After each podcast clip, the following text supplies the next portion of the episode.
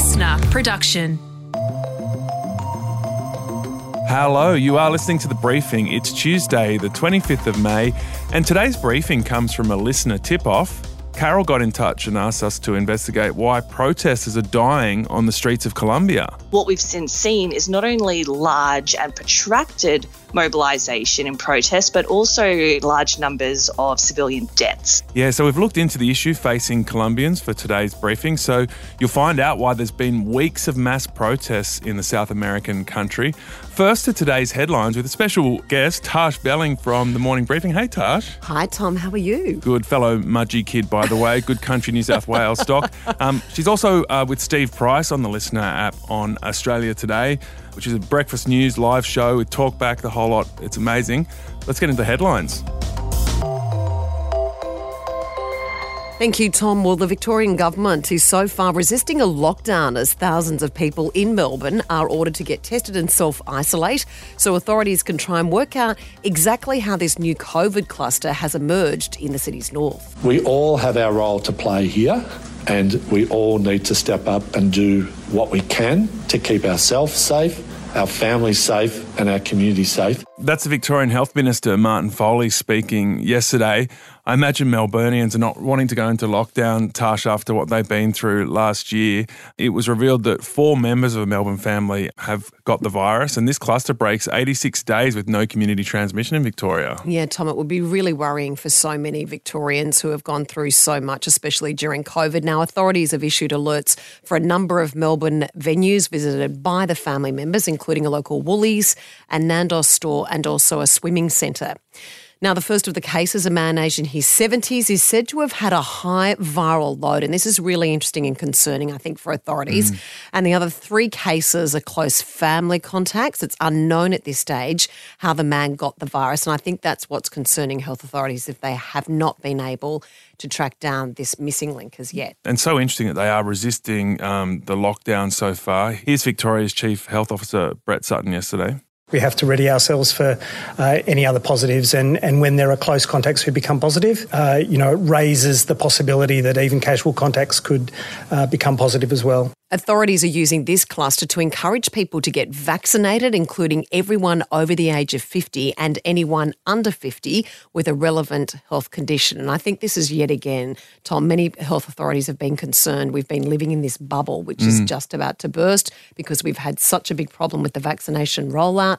And if we do get an outbreak of COVID, there are many vulnerable people who have not had the life saving jab. Yeah, that's right. I guess on the upside, these little clusters could be the wake up call people need to actually go out and get the jab.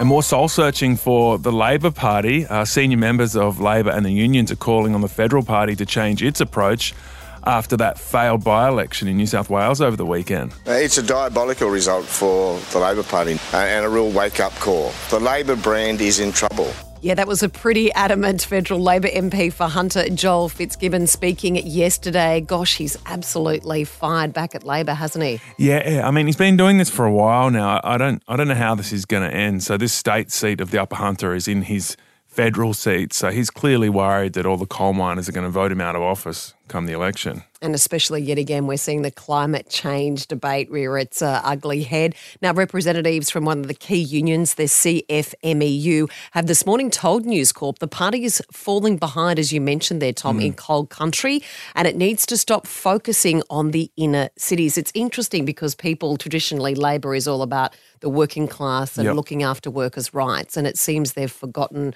where the heart and soul of the party is. Well, it's tricky because the majority of Australians do live in those cities, um, but they also need to win over these regional seats that um, have big mining economies, um, like the one you and I grew up in, um, Ulan Coal Mine. And mm. you would know that a lot of well-paid people in that community work in the mines. If, if, one of your friends growing up had a nice house, like yeah, his dad works in the mines, and That's so right. so you can't underestimate what that income means to those communities.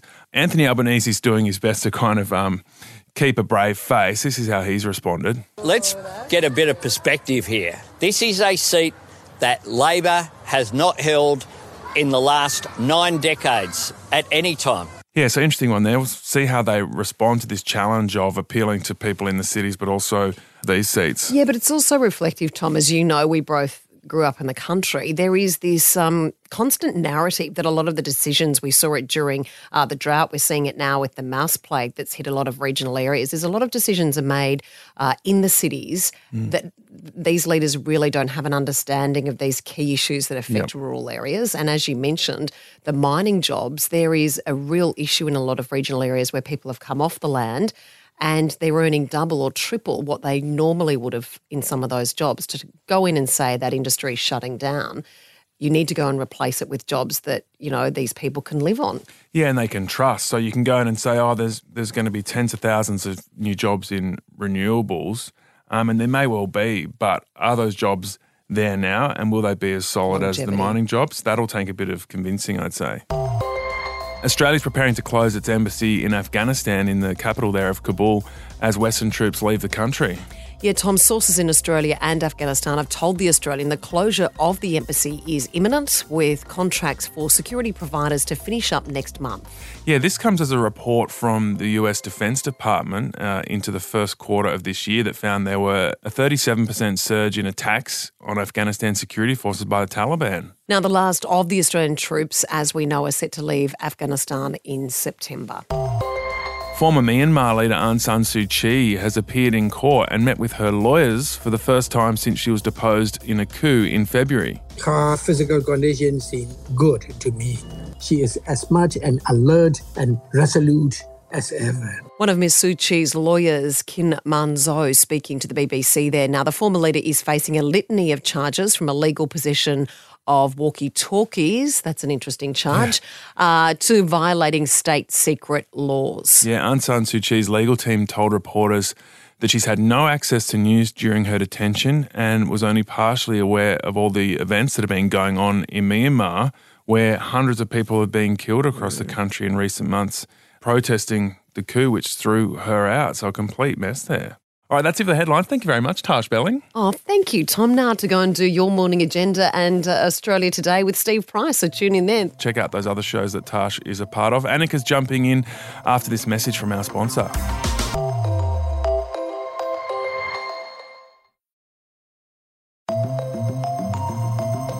So we always love it when you get in touch with us via our Instagram account, slide into DMs. We love it, don't we, Annika? We got a message two and a half weeks ago, um, which was a really interesting one from one of our listeners called Carol. She's a Colombian living in Australia, and as a fan of the briefing, she writes that she is taking the liberty to ask us to look into the violent protests on the streets of Colombia.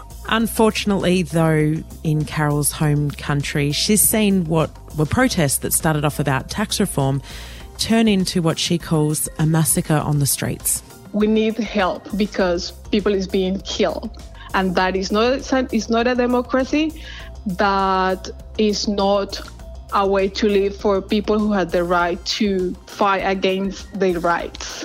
So we've picked up on that message and we've decided to look into it on today's briefing, find out what is going on in Colombia and why the protest that started on April 28 are still going and over 40 people have been killed. Protests in Colombia's major cities devolving into chaos and bloodshed. The government has gone against the country, and the country is responding in more than 500 cities. So, Annika, this all started from a tax proposal that was very unpopular with working class Colombians. Yeah, look, the situation in Colombia is pretty bad. To put it in perspective, the poverty rates jumped from about 37% in 2019 to about 50%. The GDP's dropped. Unemployment's really, really high. And to make matters worse, Colombia has one of the lowest tax revenues in the world. In 2019, it collected 20% of GDP in taxes. Now, only Mexico collected a smaller percentage among OECD countries. So the government's looking for new ways to make money and they decided to implement taxes on household products like eggs and milk, petrol, meat, utilities to turn the lights on. And basically, it was going to see Colombians who earn more than about $600 US a month, that's not very much a week, they were going to have to declare income for the first time and of course pay tax on that. And that triggered huge protests because there's a real wealth divide in Colombia and people who didn't earn much money wanted to know, I guess, why they were having to fix this problem. Now, it really hit ahead when the finance minister was asked how much a dozen eggs cost. And he hmm. had no idea. And he took a punt and he guessed about 25% of the actual price. And of course, that really angered people because I guess for the first time, it really showed how much the upper class were out of touch. Yeah, so that's like a politician in Australia being asked on TV how much for a dozen eggs and saying, oh, about a dollar fifty. Absolutely. And look, we do see them get trapped on this a little bit. I saw, you know, in the last election, Bill Shorten was asked how much an electric car cost and he didn't know. So often those basic questions do trip people up. But this one really, I guess, epitomised what's happening in Colombia at the moment. Yeah, so let's get deeper into it. What's been happening on the streets of Colombia, why it's turned violent, and why this goes way deeper than the price of eggs in Colombia. Alexandra Phelan is a senior lecturer in politics and international relations at Monash Uni. She's an expert on Colombian politics. She's travelled there doing research on the ground. Alexandra, can you tell us about these protests? How many people have been on the streets? How widespread are they? So the protests are actually nearly entering into a fifth week and are quite large scale. We're talking about large mobilizations in most of the key cities in Colombia. Uh, in Cali, we've seen significant protests, but also in Medellin and Bogota, but also throughout the rural regions within the country as well. Essentially, Colombia has really been facing financial difficulties for quite a while, but COVID has really begun to push the country into further debt. Um, we've seen fiscal debt triple between 2019 and 2020. The national poverty rate has risen, now is at about 50%. Unemployment rate rose last year as a result of COVID, and the GDP also dropped. So, what has been happening is that President Ivan Duque, who is the leader of quite a conservative far right party in Colombia, proposed a tax reform in an attempt to increase state revenue. And this really consisted of very unpopular reforms at a time where Colombians were struggling. So, as some examples, it expanded the number of people who pay income tax. Uh, it scrapped some tax benefits and added sale tax on many basic staples. So, what happened was that when a general strike was called by unions and also opponents of the reforms on the 28th of April, the National Police, which is part of the Colombian Armed Forces, responded with overwhelmingly excessive use of force. And what we've since seen is not only large and protracted mobilisation and protest, but also large numbers of civilian deaths. Is this a new issue in Colombia? There's always been an issue between the richer and the poorer classes. So, why is it, I guess, taking such a toll now? And can you try and explain to us a bit who would fall into both those classes? Say, if we look at it from an Australian context, where would a teacher fit in this sort of battle? That is a very, very good question. The last election was literally between President Ivan Duque and a former M19 guerrilla known as Gustavo Petro. So there's been a massive divide in terms of, I guess, more left leaning popular sentiment and right leaning popular sentiment. Now, in terms of, I guess, the type of um, voters that perhaps would vote for Centro Democrático, it would be the higher and middle class more generally. A teacher could potentially fit within both of these voting categories. But what we've seen in terms of the turnout and the protests themselves is that this seems to be coming overwhelmingly from young people who have really bared the brunt of, I guess, quite a be a bleak lookout for Colombia's economic situation, but also members of the rural population as well who have been experiencing violence um, even since the signing of the peace agreement with the Revolutionary Armed Forces of Colombia or the FARC. And we've also begun to see a turnout of indigenous populations as well. So the government are trying to delegitimise this movement in the streets. Uh, that's not the first time we've seen governments use this sort of tactic. Is it working or is this more widespread than just, I guess, the fringes of society? Yeah, there has been for a little while quite a growing degree of popular discontent um, against Centro Democrático or the Democratic Centre Party, which is Duque's party. A lot of this has been linked to corruption within this particular administration, and also the fact that Ivan Duque himself is really seen as a protege to a former Colombian president, Alvaro Uribe, who was popular at the time, but at the same time, really placed emphasis on, I guess, security consolidation in Colombia's civil war. As a result of this particular approach, we saw an increase in human rights violations. He was popular in some segments of Colombian society, but since then um, has had allegations of links to organized crime groups. Um, there's been a lot of controversy in that respect. But I think the bigger issue, or one of the large larger issues here has been the promises that came with the 2016 peace agreement that was signed under the previous administration, Santos's administration. Can we just wind back on the 2016 peace deal with the FARC guerrillas because it seems to be a, a thread that you keep mentioning as part of this current conflict. Clearly, um, it plays a big part in the politics of Colombia. Can you explain what the deal was for people who, who don't know? So, the 2016 peace agreement was an agreement with the Revolutionary Armed Forces of Colombia, or the FARC only. FARC was a guerrilla organization, a Marxist Leninist uh, organization that had been fighting for 54 years in Colombia's civil war. The big point here, though, is that the agreement was only signed with FARC. There is a second guerrilla organization in Colombia called the ELN, or the National Liberation Army, that was not part of this agreement. These were the people running the cocaine trade, right? FARC had a monopoly on key routes of the cocaine trade and also a monopoly of territorial control and influence in areas where the coca plant grew. Mm. Now, what has happened is that now FARC has left these areas, other organized crime groups have come in to fill the vacuum that has been left by FARC. The big thing here is that the agreement wasn't just about a ceasefire and a disarmament and demobilization of FARC. Within the peace agreement, there were actually actually six points that placed overwhelming emphasis on structural, economic, and also societal reforms for the whole of Colombia. Where do you rate this compared to previous uprisings in the region, and, and what hallmarks does this have that perhaps it it has a different sort of appeal and might not just peter out? There were protests in 2019, but I think what is particularly key and worrying in these demonstrations has been the police brutality. And this is a key issue that has really generated more discontent and more disenchantment towards the current administration. And one of the reasons why we're really seeing a crisis of legitimacy for not only the government, but also for ordinary Colombians the police have really responded with repression here, and this is something that has not been seen before. Again, overlaying, claiming that guerrilla groups are actually responsible for these protests is something that is really quite unprecedented. There are really real grievances here that the government is going to have to contend with. We've seen some resignations. The finance minister was forced to resign after an embarrassing blunder.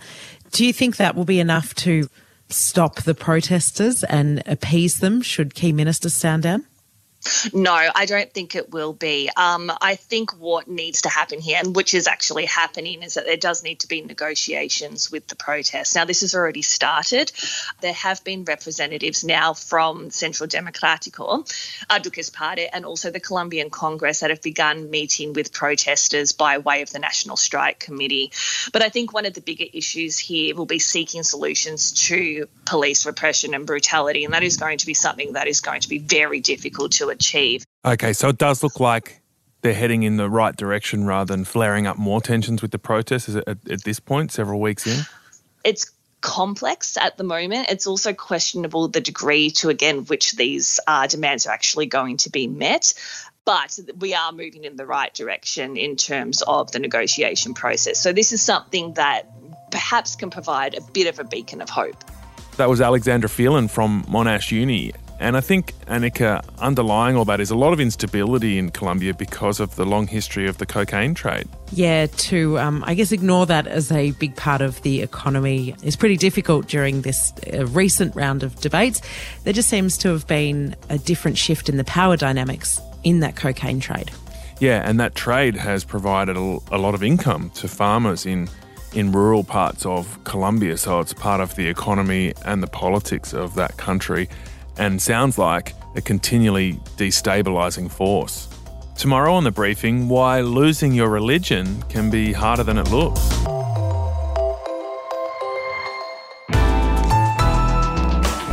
Listener.